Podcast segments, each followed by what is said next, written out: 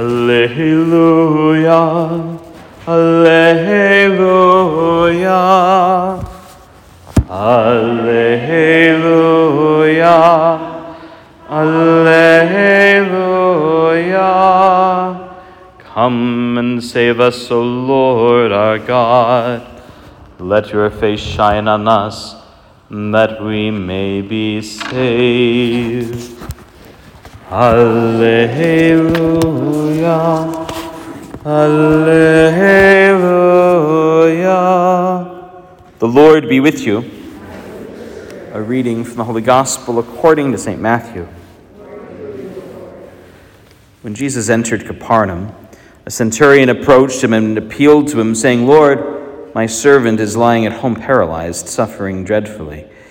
He said to him, I will come and cure him. The centurion said in reply, Lord, I am not worthy to have you enter under my roof. Only say the word, and my servant will be healed. For I too am a man subject to authority, with soldiers subject to me. And I say to one, Go, and he goes, and to another, Come here, and he comes. To my slave, Do this, and he does it. When Jesus heard this, he was amazed, and said to those following him, Amen, I say to you, in no one in Israel have I found such faith. I say to you, many will come from the east and from the west, and they will recline with Abraham, Isaac, and Jacob at the banquet in the kingdom of heaven. The Gospel of the Lord.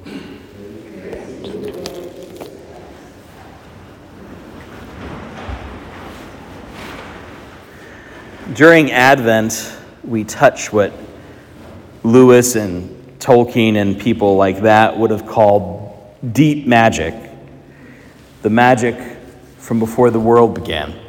And so it's important, I think, not just to hear the rambling recollections of your parish priest, but people that have done this longer, older, and better than he. So, from St. Charles Borromeo Beloved, now is the acceptable time spoken of by the Holy Spirit the day of salvation, of peace and reconciliation, the great season of the Advent. This is the time eagerly awaited by the patriarchs and the prophets, the time that Holy Simeon rejoiced at last to see. This is the season that the Church has always celebrated with special solemnity. We too should always observe it with faith and with love, offering praise and thanksgiving to the Father for the mercy and love that He has shown us in this mystery. In His infinite love for us, though we were sinners, he sent his only Son to free us from the tyranny of Satan, to summon us to heaven, and to welcome us into its innermost recesses, to show us truth itself, to train us in right conduct, to plant within us the seeds of virtue, to enrich us with the treasures of his grace, and to make us children of God and heirs of eternal life. Each year, as the church recalls this mystery, she urges us to renew the memory of the great love that God has shown us. This holy season teaches us that Christ's coming was not only for the benefit of his contemporaries, his power has still to be communicated to us all. We shall share his power if, by faith and the sacraments, we willingly accept the grace that Christ earned for us and live by that grace in obedience to Christ and his church. The church asks us to understand that Christ, who came once in the flesh, is prepared to come again. When we remove all obstacles to his presence, he will come at any hour, at any moment, to dwell spiritually in our hearts, bringing with him the riches of his grace. In her concern for our salvation, our loving mother, the church, uses this holy season to teach us through hymns and canticles and other forms of expression a voice or ritual used by the Spirit, she shows us how to be grateful.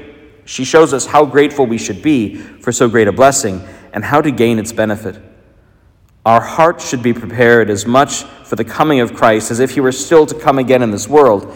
This same lesson is given for our imitation by the words and example of the holy men and women of the Old Testament. Part of the reason that I chose that for this first one is not only because a portion of it occurred in the office of readings this morning, that you got a little extra just now, but because we have a very direct connection to Charles Borromeo. So, Father Mazzuchelli, who founded the church in this part of the world, who said the first Mass at the Fort Des Moines, our spiritual great grandfather, Father Mazzuchelli, was born across the street from the Borromeos, and he was like a great, great, great, great, great, great, great, great grandnephew of the great saint. It was the reflections, the, the sermons of Borromeo that ultimately inspired Father Mazzuchelli to come here and mission in America. And while I can't prove this one, it wouldn't surprise me at all if the line that caught him wasn't, and the church, earnestly desiring the salvation of all, urges us onward. Saints make saints, even centuries apart. Sometimes I think we consider Advent either as a, a shopping season or sort of Lent light. They're both real dumb.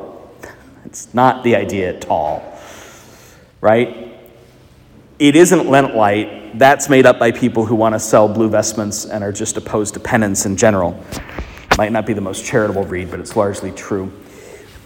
Nor is it simply a shopping season, but what it absolutely is is this the church recognizes that babies don't come out of nowhere you got to kind of gestate them first. I think they got that idea from someone.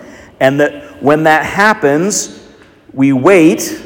All of you that have expected babies know this far better than the celibate does here. We wait sort of on tiptoes. We wait in anticipation. This isn't the passive rest of a, of a, a waiting room, right? This is active and alert, hanging on every word, waiting for the indication. And then, almost like a mother's body, the church herself begins slowly to show signs that something is coming about. Now, we don't do this for nine months. The year would take several years if we did that, right? But we do do it slowly, deliberately. And in our desire to get to eggnog and wassail and the office Christmas party, it, it, it's often a great temptation to rush it through. Babies that are undercooked don't always fare so well. You're looking at one. Instead, we've got to take the time. And we've got to be docile to what the church has to offer us in these days, which is not the wisdom of anyone walking around now. It was wisdom born before the world began recognized in shadow by the prophets, and brought to fulfillment. Recognize here, listen carefully. This is the time, he says, eagerly awaited by the patriarchs and prophets. Not the time 2,000 years ago. This is the time. For Borromeo in 1560, for us in 2022. This is the time awaited by the prophets. Not when God would show up once in a flash and then disappear, but when his promise would have him arrive every day in answer to our prayer.